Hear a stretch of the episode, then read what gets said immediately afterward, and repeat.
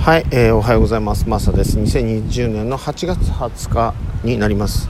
えっと風がねちょっと強いかもしれませんけれども、昨日まで札幌結構暑かったんですね。札幌で暑いというと、まあ、30度を超えると、えー、死ぬほど暑いわけですけれども、昨日もそうで、で昨日の夜などはですね、多分熱帯夜ではないんですけれどもまあ278、えー、9ぐらいだったような気がするんですね。あの初めてあの、僕の、えー、家族がですね、まあ、1人除いてですけど暑くて途中で起きた。でそれが1時過ぎだったんですけれども3時半にはですねもうなんか寒くなってて本当に急激な大気の変化みたいなのを昨日感じて今朝はそうだな、えー、20度は超えてると思うんですけれども、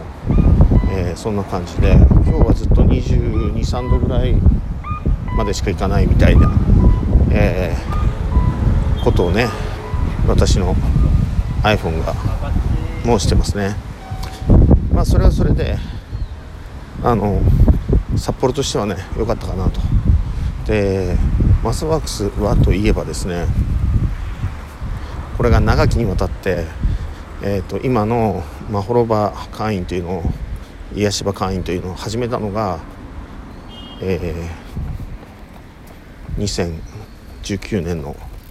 えー、昨年7月4日からだったんですけれども。でそれを過ぎて過ぎてと言ったらおかしいですけどもその時にキャンペーンにしようと。今まで1万8000円で、えー、やってたものをちょっと、えー、それも10レッスンね。1万8000円ってやってたものをいわゆる、え、ネットフリックスとかの方式。オールアクセスは前提としては可能ですよと。いうことであの、まあ、前提としてはというか全員可能なんですけれどもただ僕はあの再三再四申してるのはえっと自分のペースでね。早くても遅くてもきちんとワークをしてそして皆さんがそれぞれの一人一人があのなんだろうヒーリングができるようになるという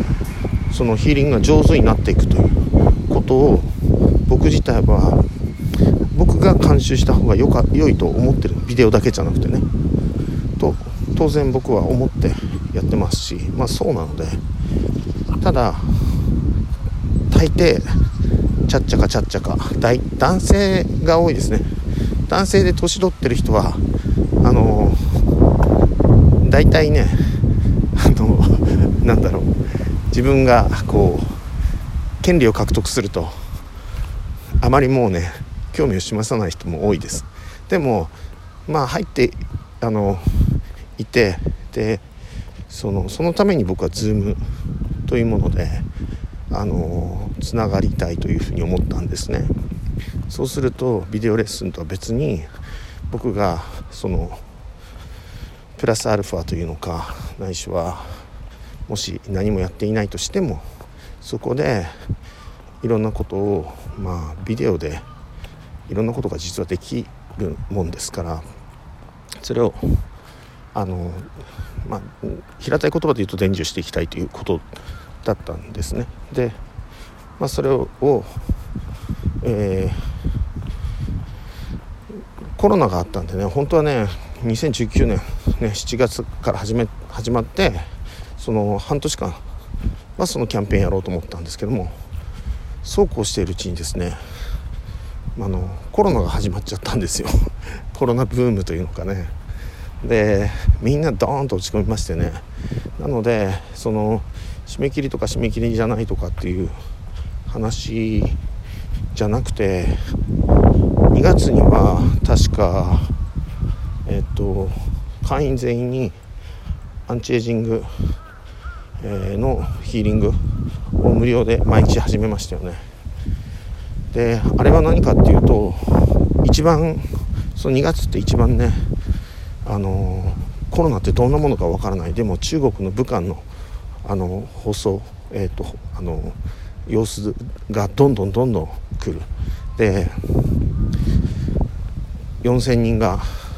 まあ、一気に亡くなったというのか。で武漢ね1,000万都市でしたっけ？さあの東京のようなもんですよね。がもう全面封鎖とかね。すごいあのよくわからないものへのというよりもすごく恐ろしいものとして今よりもね映っていたと、えー、思いますし僕も僕にもそう映っていたんですよ。だけどその中でやはり僕がやったことはこれは友部先生とかのあとかのというかの著書にも書かれている通りアメリカのいわゆる CDC だとかであの一般的にねその危機に際した時のいわゆるそれ政府だとか国の在り方っていうことなんですけどもいわゆるリーダーとしての在り方ですよね。で僕らはそれぞれが、うん、自分という一つのなんか一人の中でもいろんな役割を持った自分がいておかしくないわけですよね。まあ、例えばお父さんであったり、ね、あの同級生であったりとかいろんなその自分の機能っていうものがあるわけですからでそのどれ一つをとってもこれが私なんだというものでもないでしょうしあのどんどん変わっていけるということですよね。で自分の中でのそのリーダーとしての自分っていうのもいるわけじゃないですか怖がっている自分というのかいうのもいたりだとかまあ便宜上ね何人か無数の自分がいるという感覚ですね、えっと、心の社会のマービン・ミンスキーのあのエージェントじゃないですけどもそういうものが心の中にもいるというまああれも心の社会の話なんですけれども。でえっとリーダーというものはあのやはり抽象度の高い情報にアクセスをしてそれを分析をしてそしてまあ最悪を想定しそしてその進捗状況というのか、えー、まあできるできるだけなんか数値化できるものは数値化した中でのフィードバックを取ってそれをあの、まあ、政府であれば国民に知らしめていくというのか。で自分であれば自分でその一つの文脈というかあの外部情報抽象度の高い外部情報ということだけでも一つ抽象度が高いのででそれでその信頼のおけるというのかな、まあ、いくつかの情報をきちんと取ることによって安心をさせていくというよりもあのなんだろうな。まあ正確にあの安全度合いというか危険度合いとかとそれから解決策というものを、えー、淡々と、えー、自分で施していくということになるわけですよね。でそのためには正確に知ることというまあ漢自在菩薩ね漢自在自在に見るということですね。うん、そういうあのプリンシプルにのっとって僕自身はその日本政府がいくら隠したとしても僕あの日本人って本当に日本の英語教育って、えー、確かね大隈利利道でしたっけ？利信だったっけ？えっと確かそう大隈さんですよね。と,、えーと、福沢さん？慶応と早稲田のね。で英語教育に関しては大久保さんのあ大久保さん大大ちょっとちょっともしもしかしたら間違ってるかもしれない。あのちゃんと名前がね大久保さんじゃなくて大隅さんだっけ？ちょっと大熊さんか。あの早稲田の方の人のね。が実践の英語要するに実用的な英語。まあ当たり前ですよ。言語としての英語ですよね。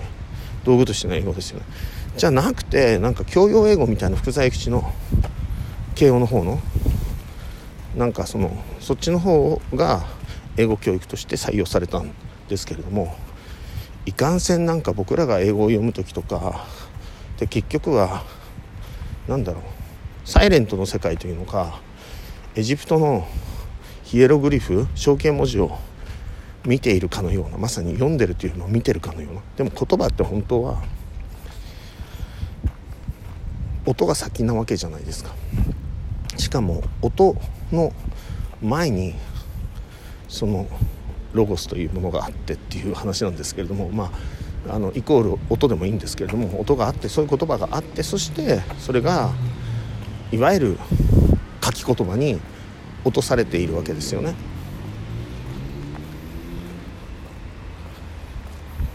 でもその順序を無視したというのか感じで日本日本人はその日本の英語教育の呪い？鎖国状態そのものですよね。だからみんな入ってこないんですよ。あの情報がね。だけどそれが日本語であれじゃなくて、えー、英語であれスペイン語であれ今は翻訳もいくらでもできるので僕はあんまり翻訳はしてないですけどもその全ページとかねしてないですけどとりあえずはまずはえっと僕が今回は行ったのはいろんなその統計スタティクスというものをのページがたくさんあるわけですよ。いわゆる皆さんが聞いたことがあるようなうーん何ていうの？えー、まあ表とかねそういうものじゃなかったとしてもいわゆる、えっと、ニュースニュースとかそういう情報を出していくブルームブルームスバーグだっけ？ブルームバーグだっけ？とかあるいはその統計とかであればあの統計とか分かりやすくニュースにしてるものとかってなんかホプキンス大学なんちゃらかんちゃらってとかそういうものを見たりだとかあるいはそういうものと全く関係ないような、えーと、今回のコロナだけじゃなくていろんな例えば IT だとかそういうもののそのスタティクスというものが載ってるような世界中のね、貿易がどれぐらいだとかいろんなランキングが載ってるようなあのサイトとかも探していけるわけですね。それを例えば、まあ、ランキングサイトなのかなんか統計なのか例えば COVID-19 とかあのあるいは、えー、平均年齢とかねいろいろ自分の知りたいものをどんどんどんどん斜めに切りよくねあの横に切ったり縦に切ったりいろんな切り方をスイカを切ったりするようにそうやって自分でどんどんやっていくんですね。そうすると僕が今回はぶち当たってよかったなと思ったのは割と正確に出てくるのがブラジルで何人死んだ日本で何人死んだとか韓国で何人死んだんだとかそういうあの実数というよりもじゃあ韓国って何人いるの？人人口が何人いるの？ね、スペインで、えー、4000人死んだっていうのと例えば6000万か5000万人ぐらいしかいないわけですね。人が。で中国で4000万4000人死んだっていう。13億14億いる国でそれだけの人が死にましたまあ話が中国は信じられないとか言うけど話が10分の1だったとしてもじゃあどっちが人口100万人あたり一定の人口数あたりであれば死んでるんですかっていう犠牲者となってるんですかっていうことを調べていった時にはっきりとその先進国だとか後進国だとかあのそういう国の貧富の差とかねそういうものじゃなくてはっきりと地域別に分かれてるんですよね。それを僕は自分で結果としてねアウトカムがすごい大事なのでそれを見つけたわけですね。で日本で100万人に8人、うん、インフルエンザ100万人のうちに80人。だから100万人のうちにあの80人っていうのは日本でいうと日本ってえっと1億2400万人。ね。1億2400、えー、なんだ、えー、27万人か。そうそうそう。なんですけどもその中で100万人に、えー、と80人。年間1万人ですよね。で僕らは無視できる数なんですよ。っていうかアクセプタブルな数数なんですよ。例えばインフルエンザで亡くなった人知り合いで知ってる人あんまりいないと思うんですねそれぐらいの数なんですよ。インフルエンザで今まで亡くなった人。でもその10分の1の犠牲者しかいないコロナ。これはみんな報道をすごいするのではいまたなくなりました。はいまたなくなりました。はいままたなくなりました。っていうのを毎日毎日やりましたよね。なんかそれがすごくね繰り返し。これね僕らがあの僕らを書き換える時にすごい使えるんですよ。何回も何回も何回も同じ情報を嘘でもいいので何回も何回も何回も何回もリピートするんですよ。何回も何回も何回も何回もあのリピートすると脳はそれをリアルと受け止めるということですねこれはナチスドイツが第二次世界大戦の時に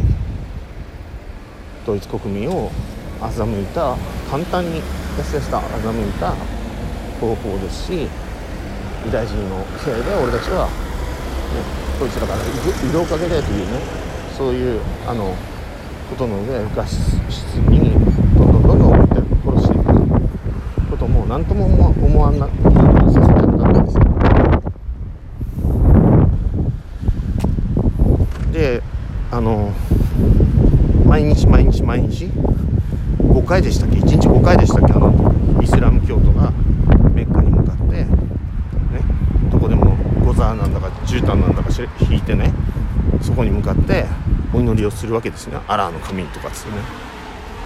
日本にいてもどこにいてもお祈りの部屋を空港に作ったりして。そんなバカなことをやるだけで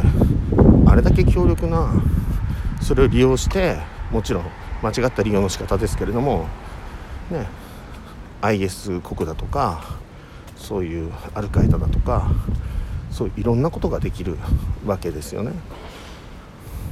にあの人間を自由に操ることができる。そう洗脳装置というのか。それは宗教というよりももちろん宗教なんですけれどもそのアプリよりなものそこからロジックがつながっていないものを根拠なく無根拠でまずは根拠がないわけですから。空にいくらその何かフックをねスカイフックとか言いますけどもかけようとしてもそこには何もないんですよね、えー、神というものはそういうもんじゃないと。もう絶対的なもんなんだということで僕らは信じることができるわけですよね。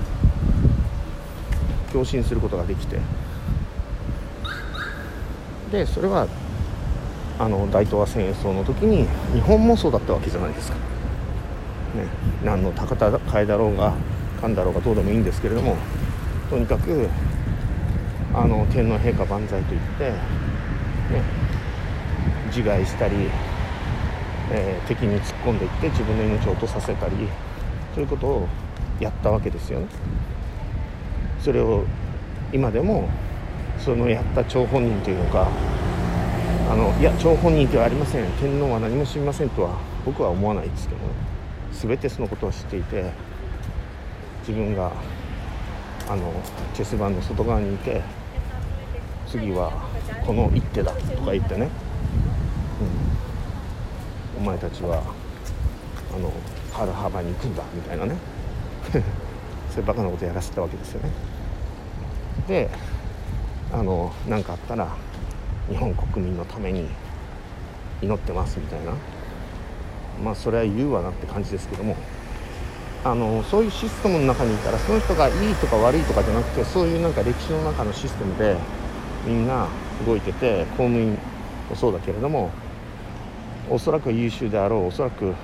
心もあるんであろう人たちが心ないというのか、ね、あの加計学加計学園盛りかけ問題とかいろいろ見てると分かりますけれども本当にあの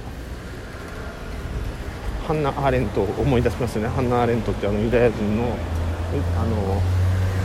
えー、なんていうなんて言うんだろう思想家というのか、ねえーと、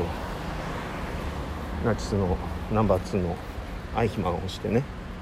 そうそうあのうん。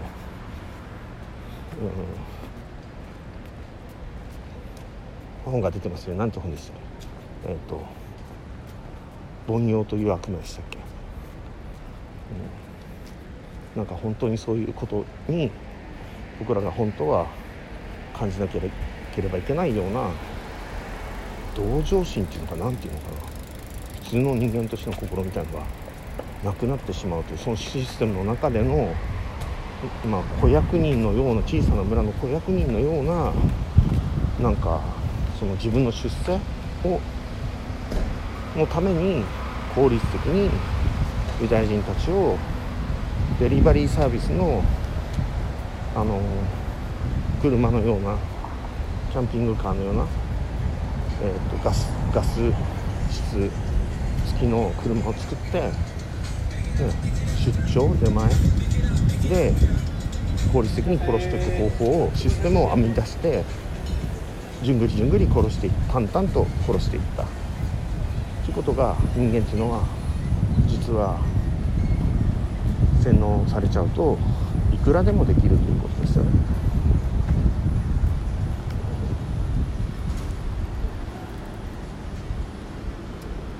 でこういう何でもできるので何でもできますよね。戦争ができる。これこれこれを僕らは自分の書き換えをする時に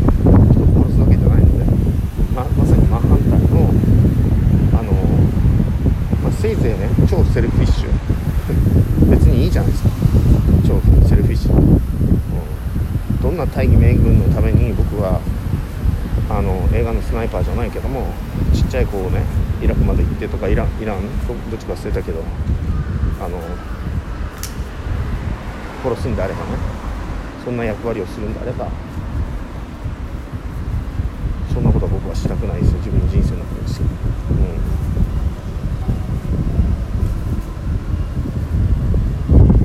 ん、なんかその時だったら死んだ方がましっていう選択肢もどうかなって自分でも思いながらね。人間って本当に弱い弱いのでね。そういうふうに思いますよね。でも少なくともそんなゲームもう僕らはしなくてもいいその科学技術というのか持ってるだろうしもっといい解決策っていうのがあるだろうしあの何をやってるんだろうというところこれを僕自身はよくよく考えてっていう。でそういうことが考えられる少なくとも立場にいるのが今の日本人の人たちの方がまだ中東に今いる人たちよりもあるいはアメリカで実際にいわゆる人種同士でいがみ合うケースをまだまだたくさん見てるわけですよね。そういう状態があるわけですけども。でも日本っていうのはどちらかというともっと抽象度の高いことを考えてその考えを押し広めていくチャンスがある環境に僕は僕らはいるんじゃないかなと思ってるのでサワックスはこんなことをしているということですね。それに入ってもらうのにじゃあ3週間ね。えー、9月は3週間の毎日アンチエイジング企画ありますよと。皆さん。で騙してるわけじゃないんだけどっていう企画もいいかなってそんな風に思ってます。ありがとうございます。